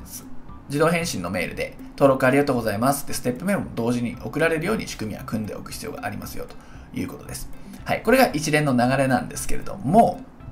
はい。これですね。で、ここでま注意点をね、お伝えしていこうと思います。ウェブ集客歴、ネット集客歴が15年の方でもこれ間違っちゃったりだとか、エラーが起きちゃったりするところなんですけども、ちゃんとですね、フォームをですね、ここ、設定しておきましょう。でこれはオプトインページ、これワードプレスで作っているものですけども、ここのフォームの設定で、ちゃんと適切に設定されてないと、まずね、登録者、お客さんの方登録しても、うまく、えー、ダウンロードができなくなっちゃうとか、自動返信メールが届かないとか、あとは登録してもこちら側、運営者側にメールが届かないみたいなエラーが多々起きます。できっちりここは細かい部分ですが、フォームの設定はしっかりしておきましょう。これはワードプレスというものとメール配信のフォームですね。これ、僕らの場合はね、あのスクールの方でメールチンプというツールをおしやり方ね、お伝えしてるんですけども、このメールチンプという配信ツールを使って、こういうフォームビルダーみたいなのがありますんで、このフォームをこちらで作って、ワードプレスと連携をしていく。そうすることで、このフォームをね、このメールチンプのでも作っていく流れの中で、さっき言ったようにこのサンクスページっていうところも登録する箇所があります。そこもちゃんと連携をさせていくところです。ここね、結構ミスる方、えー戸惑っちゃう方多いので、まあ、口酸っぱく言っておきますけど、こうね、設定注意してください。これがずれると、リストね、この仕組みせっかく作ったのに漢字のリストが入ってこないってなってしまいますんでね、でエラーに気づかないってこともあるんで注意をしてください。はい、でこの設定をきちんとできると今の一連の流れが作れます。これがオプトインページのポイントになります。はい。続いてはステップメールという部分に入っていきたいと思います。これあらかじめラベル分けをして並べてあります。サンプルとしてね、置いてあります。でご登録ありがとうございますっていうのが自動返信のまあサンキューメールみたいな形で、ちゃんとオプトインページ、無料オファーを登録するオプトインページ、サンクスページっていうのが連携してちゃんと適切に設定してあれば、メール配信ソフトの方から自動返信メールもこんな感じで届きますよという風なね、流れになります。はい。まあ、こんな感じですね。ご登録いただきありがとうございます。ということで、まあ、感謝のメールっていうのが届くようになります。はい。で、ステップメールでもね、いくつか僕らもスクールでお伝えしてることあるんですが、今回は抜粋して3つほどね、ポイントをお話ししたいと思うんですが、ま、シナリオというところと、あと無料の、無料オファーの価値を上げるっていうお話と、あとは HTML メールについて簡単に触れていきたいと思います。はい。ではまずシナリオストーリーなんですが、ただステップメールって自動配信の仕組みで送ればいいっていうわけじゃないんですよね。ちゃんと売り込まなくても売れるようなシナリオにしておかなければいけません。でそうすることで見込み客が育っていくでフロントエンド商品を手に取ってくれる買ってくれるっていう流れになるわけですねでフロントエンド商品をその最後のメールで買ってくれなくてもちゃんとステップメールを組んでおけばその後にねちょっと時間差で買ってくれたりするのでシナリオはねしっかり設定しておいてくださいで、まあ、自動返信メールでこんな感じで、ね、ちゃんと無料オファーの案内なんかも、ちゃんと手に取ってもらえるようにしていって、まあ、2通目という形でいくということですね。で、まあ、こんな感じで進めていくんですよね。さっきのリストをこれ見てるだけですね。で、まあ、シナリオをどんどんどんどんシナリオを設定していって、コンテンツを与えながら教育をしていくって流れをとって、で、こんな感じでイメージとしては、明日特別なご案内をしますよということで予告をしてあげると。これまでのステップメールの内容をまとめてあげるとね、なおいいですね。で、次の日にがっつりセールス1本のステップメールが届くと。で、ステップメールの内容には、まあ、ランディングページ、セールスの内容がこう入ってるわけなんですけれども、これをクリックすると、まあ、これペライチというツールで作ってあるランディングページに飛びます。はい。でこれもしっかりセールスレターが施されてるんですが、まあ、今回ね、ステップメールの話なんで、ここには詳細には入り込みませんが、まあ、動線としてはこういうような流れをたどって見込み客の人はこういうふうに案内されるわけですね。はい。で、まあ、これは大きなシナリオというかね、流れになります。はいで、えこのコンテンツの中で、例えばね、うんこういうふうにね、2の巻ということで、ランディングページを外注する問題点とはということで、このステップメールの中にリンクが入っています。で、このリンクをクリックすると、まあ、こういうページにね、飛ぶんですよね。はい、こういうページに。これじゃないか。こっちか。すいません。はい。これは LP なんでこ、こういうページですね。このこのリンクを設定、クリックすると、こういうページ、これはワードプレスで作ったページなんですが、まあ、動画講座に飛ぶと。この無料オファーは動画講座なので、動画講座に飛びますと。いうことです。で、こういうのを組み合わせていく。ね、メールとか動画とか、ワードプレスとかを組み合わせていくことで、まあね、ステップメール、プラス、ローンチ、プロダクトローンチみたいなこともできるわけですね。なんで、まあ、今回の動線の流れをやっていただくと、したいことができるようになりますよってことを冒頭にお伝えしたと思うんですが、プロダクトローンチもね、その一つかと思います。まあ、こういうようなね、形態を取ることができます。まあ、これがシナリオの大きなところかなと思いますね。シナリオとかコンテンツですね。で、あとはですね、無料オファーの価値を上げるってことなんですが、これはもうものすごく簡単で、ステップメールを送る目的っていうのは、もちろん販売をすることもそうですし、教育をすることもそうなんですけど、無料オファーの価値を上げるっていうのがね、結構な目的なんですよ。無料オファーをちゃんと使ってもらえるようにステップメールを組んでいくっていうのがポイントになります。なのでこれは動画講座が無料オファーなんで、ちゃんと動画を見てもらうっていう工夫もこういうふうにしてあるわけですね。で、チェックリストとか PDF とかだったらそれをちゃんと手に取ってもらうようなね、工夫をしていくシナリオにする必要がありますということです。で、最後、HTML メールについてなんですけども、これはさっきからね、見ていただければわかるんですが、HTML メールという形式を使ってメールを送っています。でメールチンプというツールを使ってるんですが、メールチンプはテキストメール、一般的なメールも送れるんですが、こういうふうに HTML メールといって、まあ、ロゴが入ってたり、画像が入ってたり、こういう見出し枠ができたりっていうようなことができます。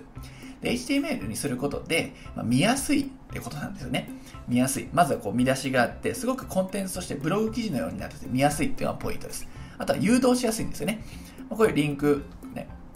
とかもそうですし、まあ、動画を埋め込むこともここにできちゃったりするんですよ。動画そのものを埋め込むとか画像を設定できたりとかします。あとはこんな感じで、ね、えー、ホームページに飛ばしたりとか SNS のリンクをアイコンでこれ設定するということもできるんですね。まあ、いろいろカスタマイズによっていろいろボタンを表示させたりということもできます。でこれはメルマガのパーツの部分、メルマガのパートのところで詳しくはお伝えしようと思いますので、そこはね、割愛させていただきます。HTML を使う、メールを使うと見やすいメールが出来上がるということですね。で、これも最大のポイントなんですけれども、えー、計測ができるっていうところがポイントになります。この送っているステップメールだったりメルマガっていうものをちゃんと数字を持って見ることができるんだよということになります。それはメールチンプの管理画面を使って見ることができるんですけども、ちょっとね、試しに見てみましょうか。はい。これがメールチンプの管理画面なんですが、これはね、サンプルで送ってる、過去に送ってるものなんですが、ここにね、数字が表示されてるんですけれども、これは開封率とクリック率っていうことなんですよね。なんで、まあ、例えばステップメール1、2、3、4っていう送っていったときに、クリック率とか開封率が下がっているっていうことがあったりすると、なんでかなってまず原因を考えることができます。で、施策を打つことができるわけですね。あるいは上がってる、維持できてるっていう場合には、その理由をね、今度考えてみたりだとかっていうふうに、数字ってものがあると単に送ってるんじゃなくて、反応を見ながらステップメールを考えていくことができるんです。なので HTML メールは単なるデザインがいいとか見やすいだけではなくて、こういう計測、ちゃんとしたリストマーケティングができるんだっていうメリットがありますんで、ぜひね、導入してみてください。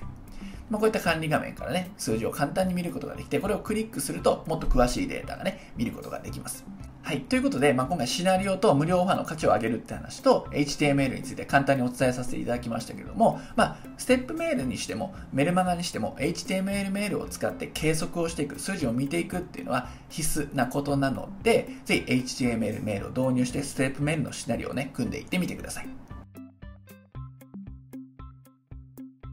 では次にランディングページですね。こちらがシミュレーションの中でたどり着いたランディングページなんですが、このヘッドラインっていうところから始まっていって、まあ、推進っていうところで終わるっていうようなね、ランディングページになります。で、いくつかランディングページも重要なポイントあるんですが、ここはちょっと入門的な話をね、していきたいと思います。まず、セールスレターですよね。ランディングページの文章になります。でこのコピーライティングのセールスレターってね、結構学んでる方も多いと思うんですけども、意外とね、学んでる方でも、セールスレターを見させていただくと、ストーリーというかね、なかなか一貫性がなかったりします。で、特にね、あの、初心者の方でやっちゃいがちなのが、特徴をね、商品の特徴、まあ、申し込ませる場所ですからね、商品の特徴をずらっと書いちゃう方がいるんですが、それをやればやるほど制約から遠ざかってしまいます。特徴よりかはターゲット分析をしっかりした上で、ベネフィット推しっていうふうに、まあ、メリットですよね。まあ、そっち押しでやっていった方がいいのかなと思います。なので特徴よりかはお客さんターゲットのメリットになるようなことを書いていくっていうことですね。でこれボリュームを感じると思うんですけども、大体これ僕らの生徒さんとかって2時間ぐらいで書き終わっちゃうぐらいのボリュームです。まあ、内容は長いんですけどね。ただ各ルール、テンプレートとかっていうのがね、しっかりありますから、それに従っていただくと大体慣れてしまえば2時間かからないぐらいでもね、書き終わっちゃいます。まあ、特徴じゃなくて、まあ、メリット推し、そういったところで書いていくっていうのが最初のステップとして押さえておいてください。で、えー、ランディングページのストーリーが大切なんですけども、もちろんこのランディングページの中のこの文章のストーリーも大切なんですが、実はもう一点あって、それまでのストーリーです。つまり、これまでやってきた広告とかブログとかステップメールっていう風なののストーリーですね。なんで、どういう教育を受けている人がこのランディングページを読むのかってことを徹底的に考える必要があるわけです。なので、ランディングページのストーリーも重要なんですが、そこまでも連れてくる動線のストーリーっていうのもちゃんと考えた上で、ランディングページを構成していく。これがポイントになります。で動線のストーリーがちゃんとしてればしてるほどランディングページは労力なく売れるというかねあまりそんなねがっつり書かなくても売れるようになります、はい、まずその2つのストーリーという視点をね忘れずにいてください。これがセールスレターというところですかね。で続いてツールの視点ですけどもツールの視点としては、まあ、ペライチというツールを使っています。これがペライチっていうのにアカウント登録するとログインできるページですね。サンプルでページ作ってあります。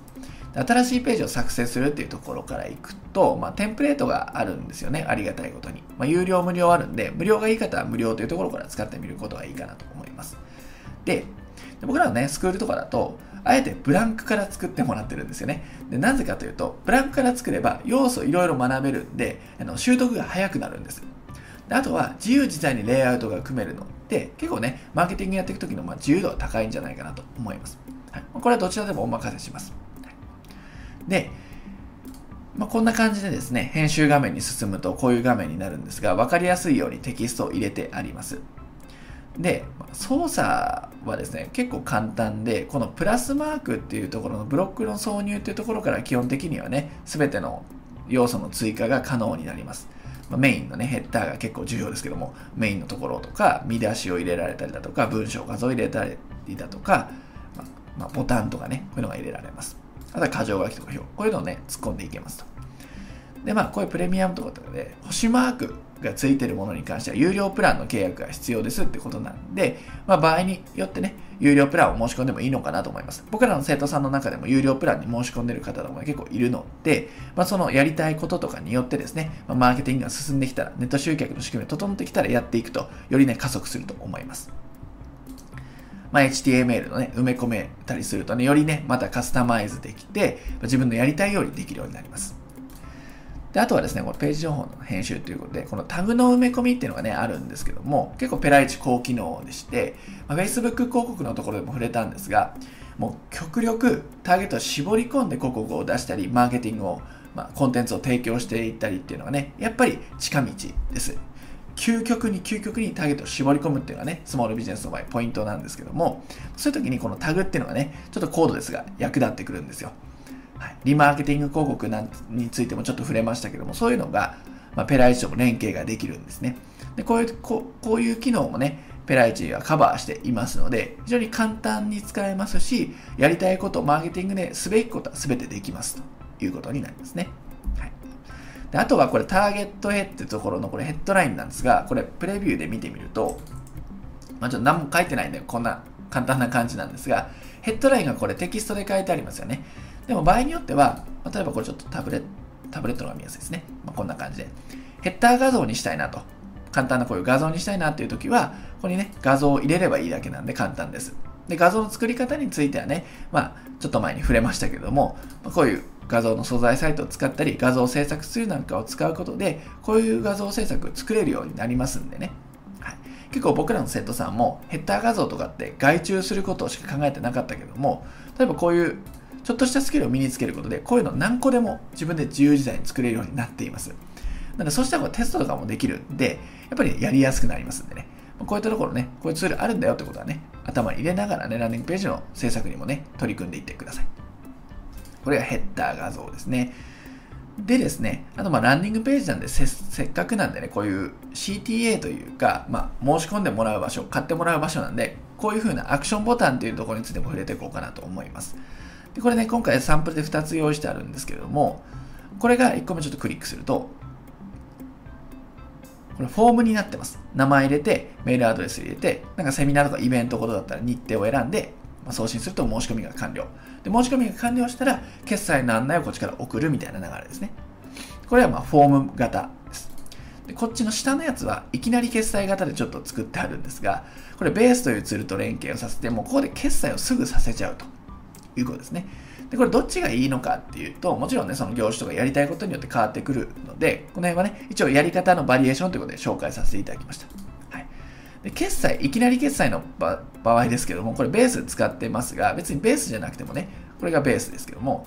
ペイパルとかね、これストアーズとか、ストライプとか、こういったツールっていうのがありますんで、こういうツールと、まあ、ペライチっていうのをこう連携させていく。これもね、一つの動線というか、つながりでありますんで、こういうことでやりたいことってね、幅が広がります。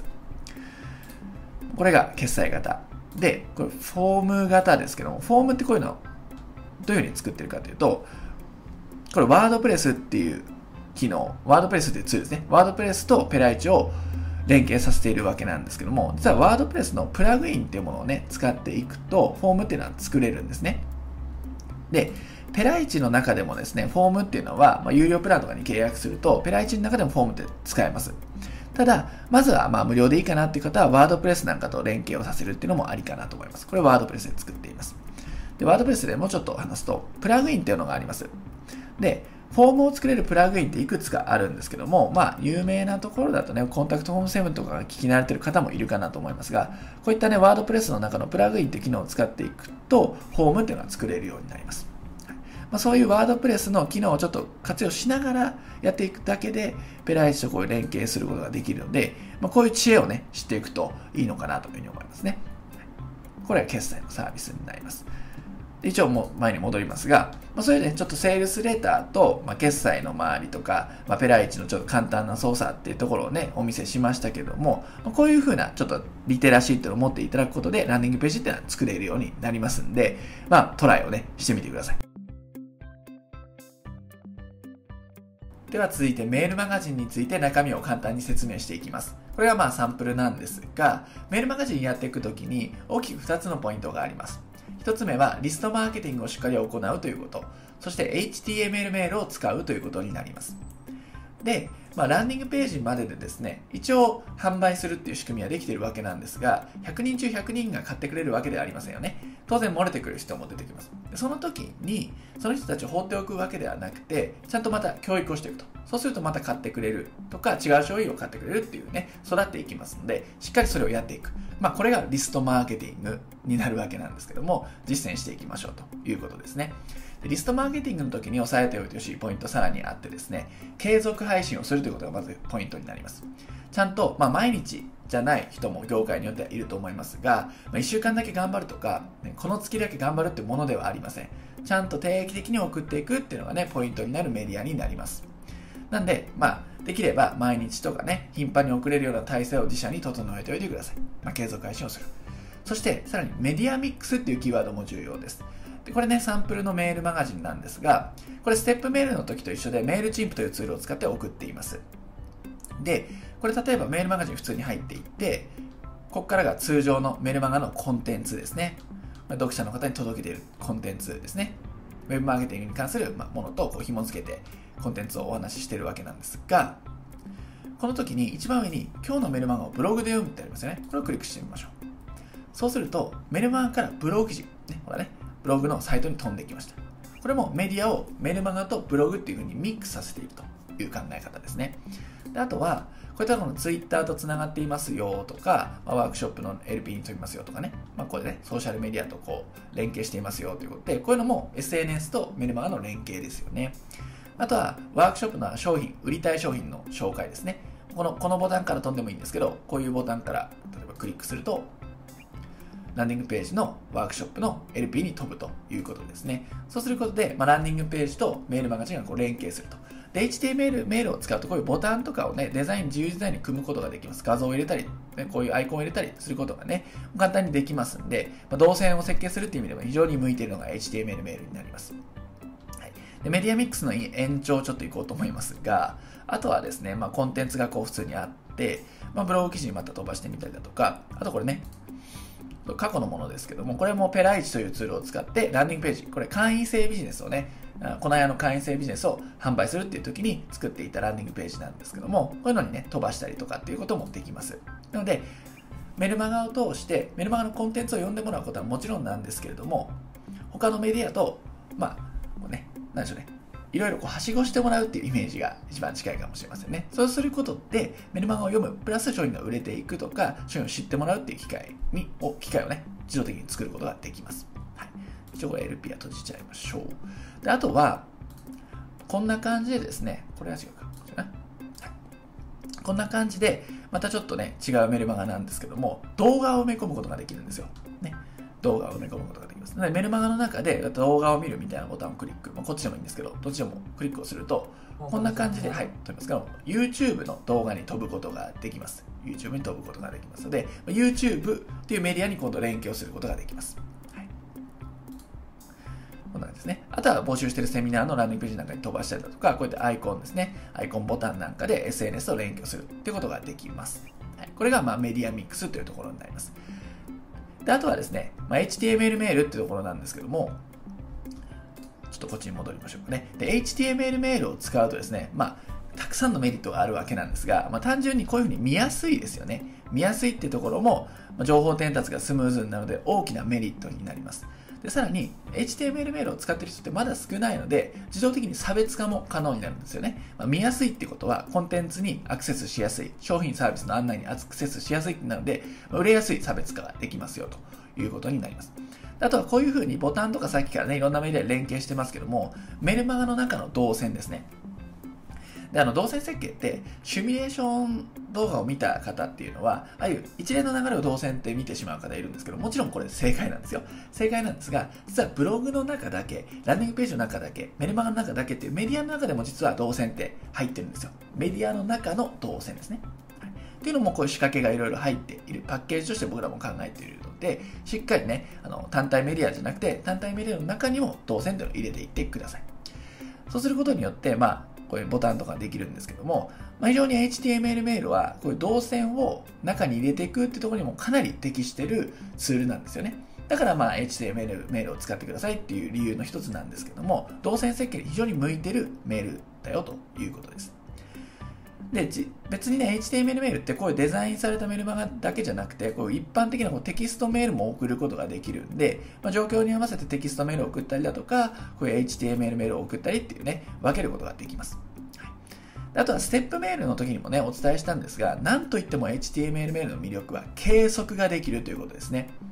で、実際これがメールチンプの画面なんですけども、これ配信済みのものですね。で、ここちょっと隠れてるんですが、えクリック率とか開封率っていうのをね、しっかり数字で見ることができます。はい、なので、まメールを日々送っていく、あるいはステップメールのところも紹介したしましたけども、ステップメールを送っていって反応が悪いところはなんかね、施策を打っていくってことで、日々のリストマーケティングがきちんと理由に基づいて実践できるんですね。ちゃんと数字を見るっていうのは重要です。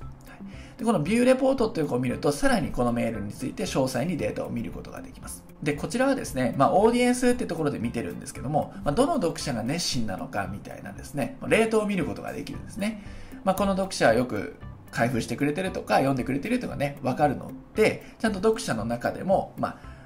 ね、まあ、ホットな読者とコールドな読者っていうのね、分けることができますね。こういうところもちゃんと管理しておくってことが必要になります。まあ、メールチンプだと、こういったところの数字まで見れるので、ちゃんと原因、結果っていうのが分かるようなメールマーケティングを行うことができます。ということでね、まあ、これサンプルでお送りしましたけども、単なるメールマガを送るだけじゃなくて、ちゃんと動線視点で考えていってください。まあ、こんなところがね、メルマガのポイントになります。はい、ここまでですね、動線設計シミュレーションの中の各パーツの、まあ、ポイントについて簡単にお伝えしてきました。で、ここでちょっと補足的な内容をお伝えします。これ補足といってもかなり重要なんですが、何かっていうと、スモールビジネスの方が知っておいてほしい最低限の IT リテラシーとかパソコンリテラシーってことについてです。でこれまで動線設計をこう作っていく、実践していく中で、いろんなツールとかちょこっとしたウェブサービス紹介してきたと思うんですね。それ以前に、実は知っておかなくてはならないポイントというのがあります。それが最低限の IT リテラシーっていうことですね。でここを知ってるか知っていないかってネット集客が、まつまずいてしまうのかうまくスムーズに実践できるのかっていうのが分かれていきますで実にねもう知らないと損をする内容ですのでちょっとねシェアしていきたいと思いますで、まあ、僕らはね、まあ、IT リテラシーのベースになっているのが、まあ、この Google Chrome っていうのがね、代表的なものなんですけども、まあ、Google Chrome というブラウザを使っていくと、ネット集客ね、スムーズにいきますんで、まだね、導入してない方は Google Chrome 導入してみてください。で例えば、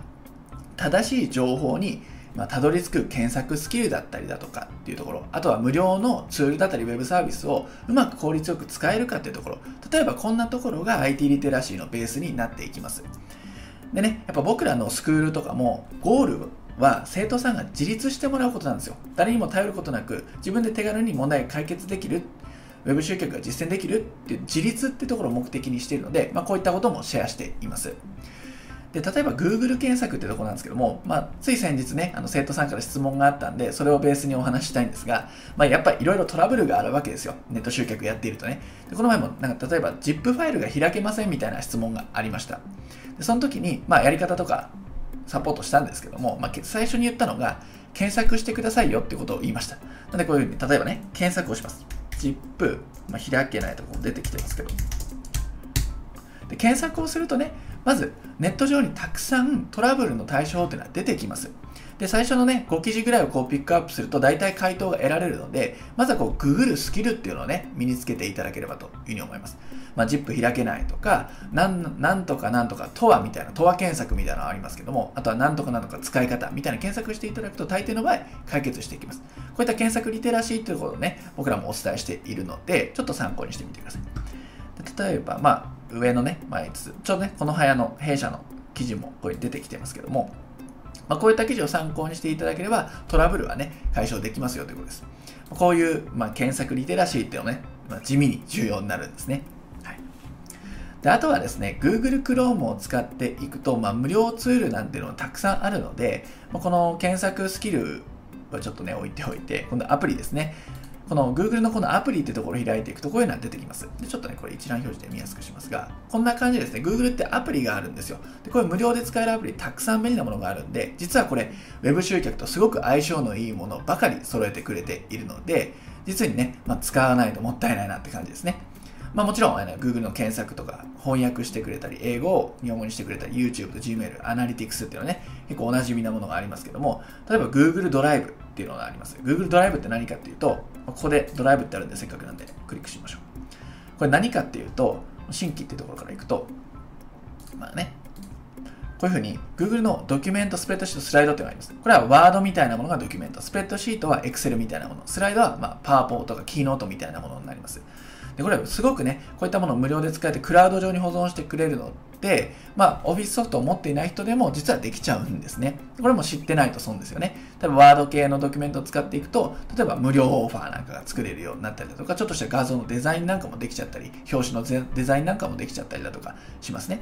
スプレッドシートも、例えば会員さんの管理だとか、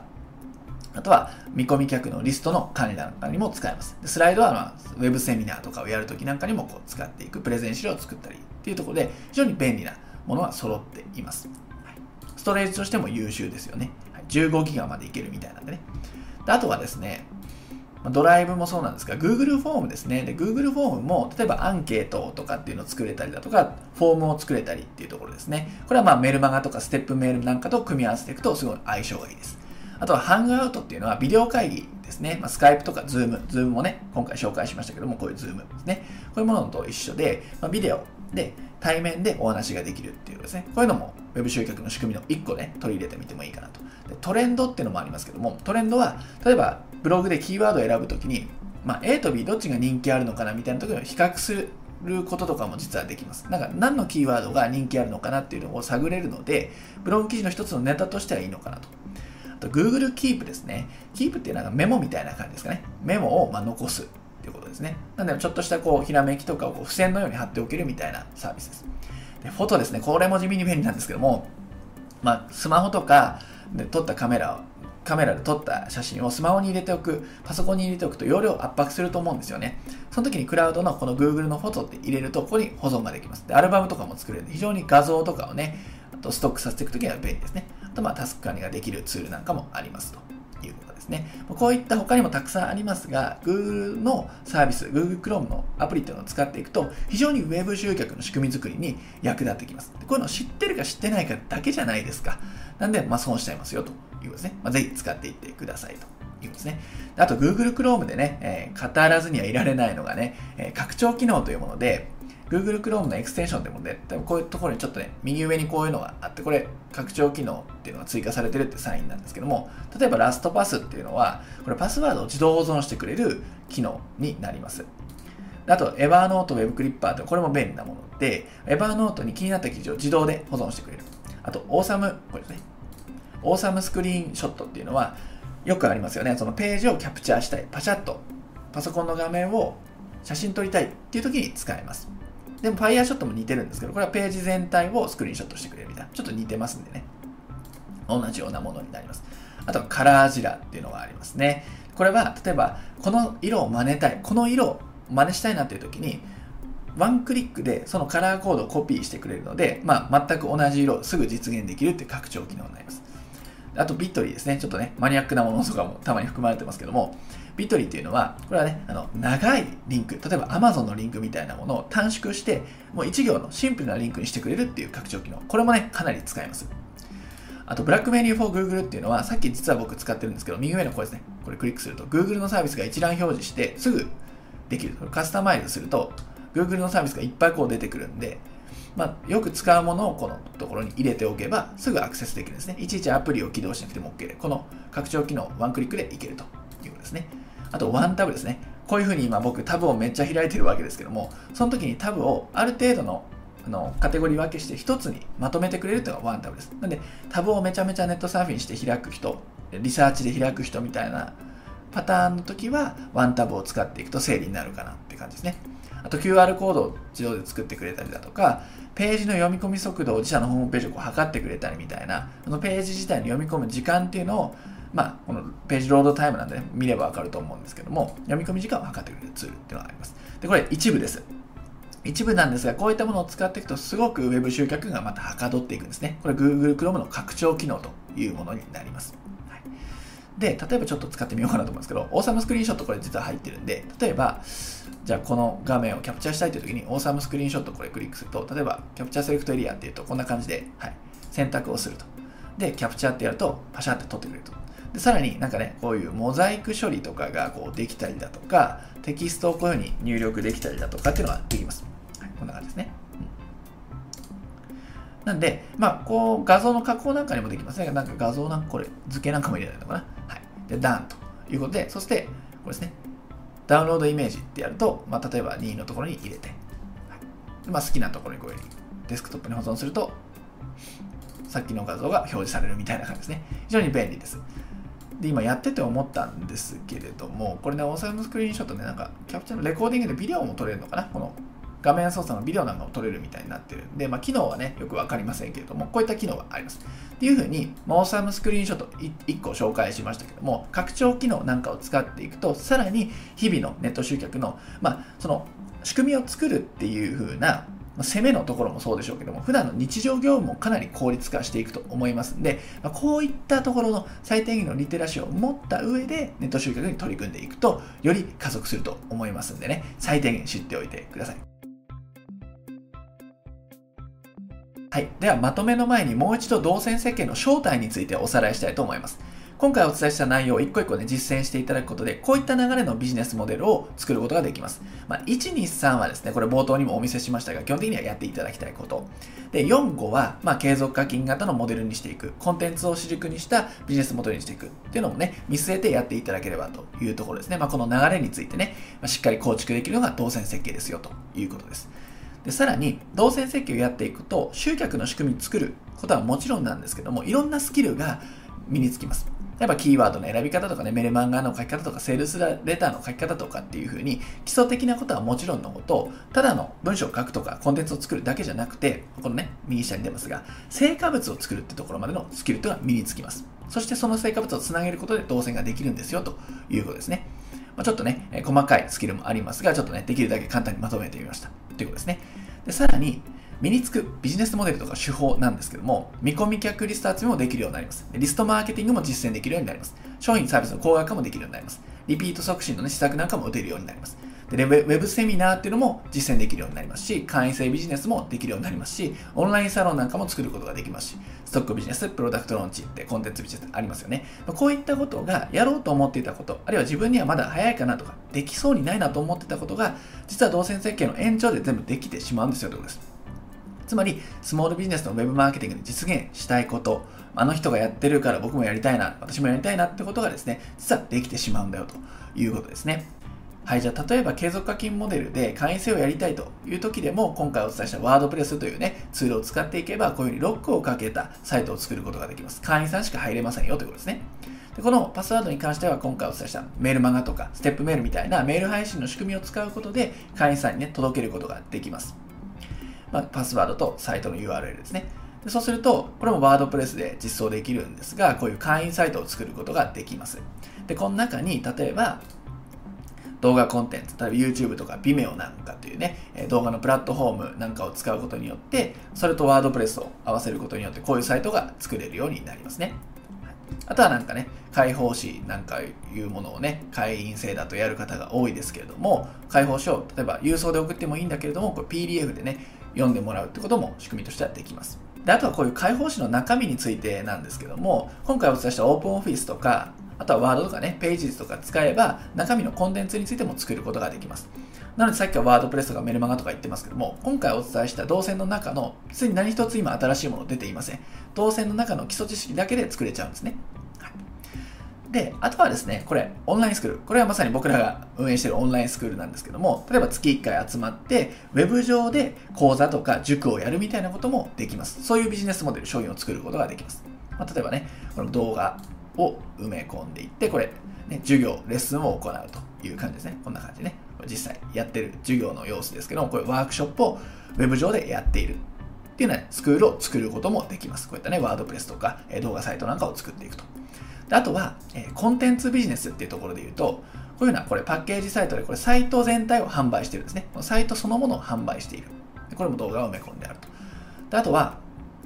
こんな感じでね、電子書籍みたいなものを作っていって、まあ、Kindle とかね、そういったもので、まあ、EPUB とかのファイルとかでも販売をするみたいなモデルも作ることができますし、パッケージじゃなくても動画単体のちょっとね、プチ動画みたいなものを売っていくってこともできますね。このワードプレスのサイトを使って作ることができます。はい、ね、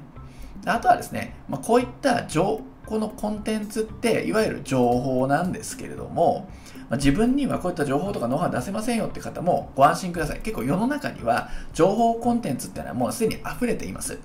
例えばね、まあ、サンプルとしてこういうね、ユーデミーというサイトでも見てみるとわかるんですけども、歯医者さんがこういうノウハウを教えていたりだとか、写真家の方がこういう講座を売っていたりだとか、ネイリストの方がね、こういった講座を売っていたりっていうふうに、専門知識さえあれば、あとは経験とかがあれば、ノウハウ化、情報化することっていうのは可能なんですよね。なので、すべてのビジネスっていうのはインフォ化というか情報化ができます。ですので、まあ、目の前のお客さんをサポートしていく、サービス提供していくのはもちろんなんですが、自分が動かなくてもいい、こういったね、情報を提供するってモデルにもね、ちょっとね、挑戦してみてもいいのかなと思います。ゆくゆくはね、忙しくなってくると、こういったビジネスをやりたいって生徒さん結構増えてきているので、やっぱりいずれはね、こういうビジネスにも延長線として持っておくといいのかなと思います。それを見据えて、動線設計をやっていただければというふうに思っています。というふうにですね、動線設計っていうベースがあればいろんなことができるようになるんですね。さっきのスライドに戻りますけれども、まあ、例えばね、プロダクトローンチだって、ステップメールと動画を組み合わせたものですよってこともお伝えしましたし、まあ、こういうのって別に新しいものではないです。すでにあるものの中で実はこういったこと全てできちゃうんですよ。なんでそういう意味での基礎力、動線設計っていうのを身につけていってください。これが動線設計の全体像、まあ、正体というかね、そういったものになります。はい、いかがでしたでしょうか？以上が動線設計シミュレーションの裏側とちょっとねプラスアルファの内容でした。もちろんですね今回お伝えしたやり方流れっていうものをご自身で組み立てていただいても結構ですし私たちと私たちの生徒さんたちと、まあ、スクールの方でねやっていただいてもいいんじゃないかなと思っています。今回大まかなポイントをお伝えしましたがやっぱり細部に入っていくとメルマガ1つとってもブログ1つとってもランディングページ1つとっても会員制サイト1つとってもですね書き方とか組み立て方ツールの使い方設定方法っていう細かいところが出てくるんですよね。そういうところでつまずいてしまう方ねたくさんこれまで見てきたので、まあ、そういったところをできればこうショートカットをしてほしいなというふうに思っています。本来一から自分で作らなきゃいけないものをある程度ねもう適切に、ま組み込まれたパッケージってものがあればですねもうそこの時間とか手間をねショートカットしてすぐ Web 集客を実践していけるのでコンテンツ使いたりだとか広告宣伝っていう方に時間とかねお金を使えるんじゃないかなというふうに思います。まあそうですね。例えて言うなら秘伝のタレとかってあると思うんですけどもあれ売られているものをそのまま使うから誰でも美味しい味になるんですがあれ一から作るとなると大変ですよね、まあ、配合とかねあとは味の餅とか風味の餅も考えて販売するためにはそういったことも考えて作っていかなきゃいけないと何度も試行錯誤テストを繰り返しなきゃいけないということなんですよねでも、まあ、出来上がったものがあれば簡単に誰でも同じ味が出せると。で、あと、ワードプレスの今回プラグインとかテンプレート、テーマについても触れましたけども、あれを一から作るっていうのはなかなか大変ですよね。プログラミングのスキルっていうのは必要ですし、それなりの経験もずっと積んでいかなければいけません。でも出来上がったものがあれば、初心者でも簡単に使い始められるということなんですよね。なので、まあ、これもね、今回の Web 集客のシミュレーションも同じかなと思いますや。っぱりね、ブログとかメルマガっていうのは僕らすべてパッケージ化してるんですよね。なんで、まあ、こういうふうに書いてください。こういうツールを使ってこういう設定をしてくださいっていうところまですべてね、カバーをして、やり方をそのままお伝えしてるんですよ。で、もちろんね、一からページを作っていくとか、ツールの使い方を覚えて詳細な設定をしていくとか、動線と動線をこうつなげていくみたいなところって最初大変だと思うんですよ。でかといってじゃあ誰かに頼んでしまう外注してしまうとずっとね頼り続けなきゃいけないということで再現性がないんですよね。じゃあ自分で手軽に作れて手軽に運用できる方法があったらいいなと。でそこを教えていきたいと。いうのが僕たちの役割なんですよね。でこれからですねネット集客をやっていく上で頭に入れておいてほしいことがあるんですけれどもそれは何かっていうとノウハウはもう十分だということなんですね。肝心なのは実際どういうふうにやるかという実践部分なんですよ常に。なんで例えばメルマガが大切ですとかブログはこういうふうに書いて継続をしていきましょう。キーワード選定大切ですよとか継続課金モデル大切ですよとかリストが大切っていうのはもう知ってます。それだけでいいです。あとはもうどうやるかなんですよ。どう形にしていくかってところが最大のポイントなんですね。なのでこうするべきとかこれこれが重要っていう表面的な情報ではなくて実際裏側で表ではなく裏側でどうやって動いていけばいいのかここを大切にして実践していただければというふうに思っています。で僕らはねスクールでも言っていますがインプットよりもアウトプットです。アウトプット重視のネット集客ウェブマーケティングをやっていってください。そして今回の動線設計の流れっていうものを実際に生徒さんにね作ってもらったところをたくさんの実践報告いただいてるんですけども中でも印象に残ったコメントっていうのがあります。それは何かっていうといやこの部さんこの動線作るとスモールビジネスでやりたいことを全部できますねと。全部できちゃいましたというようなコメントをいただいたんですよね。その全部っていうのは何かっていうと例えばウェブセミナーとかプロダクトローンチとかあとは会員制ビジネス継続課金ビジネスとかあとコンテンツマーケティングとかリストマーケティングダイレクトマーケティング、まあ、一見ねこういろんなところで言われてるキーワードではあると思うんですけども実は動線作るとこういうことできちゃうんですねっていうね実践報告もいただいています。なのであなたもですねいろいろ興味とかってあると思うんですけれどもこの動線を作ることがこれが軸になっていろんなことができるようになっていくんだっていうことをぜひね頭に入れておいていただければというふうに思います。今回の内容があなたのネット集客のヒントになっていただければ私たちこの部屋も嬉しいです。最後までご視聴いただきありがとうございました。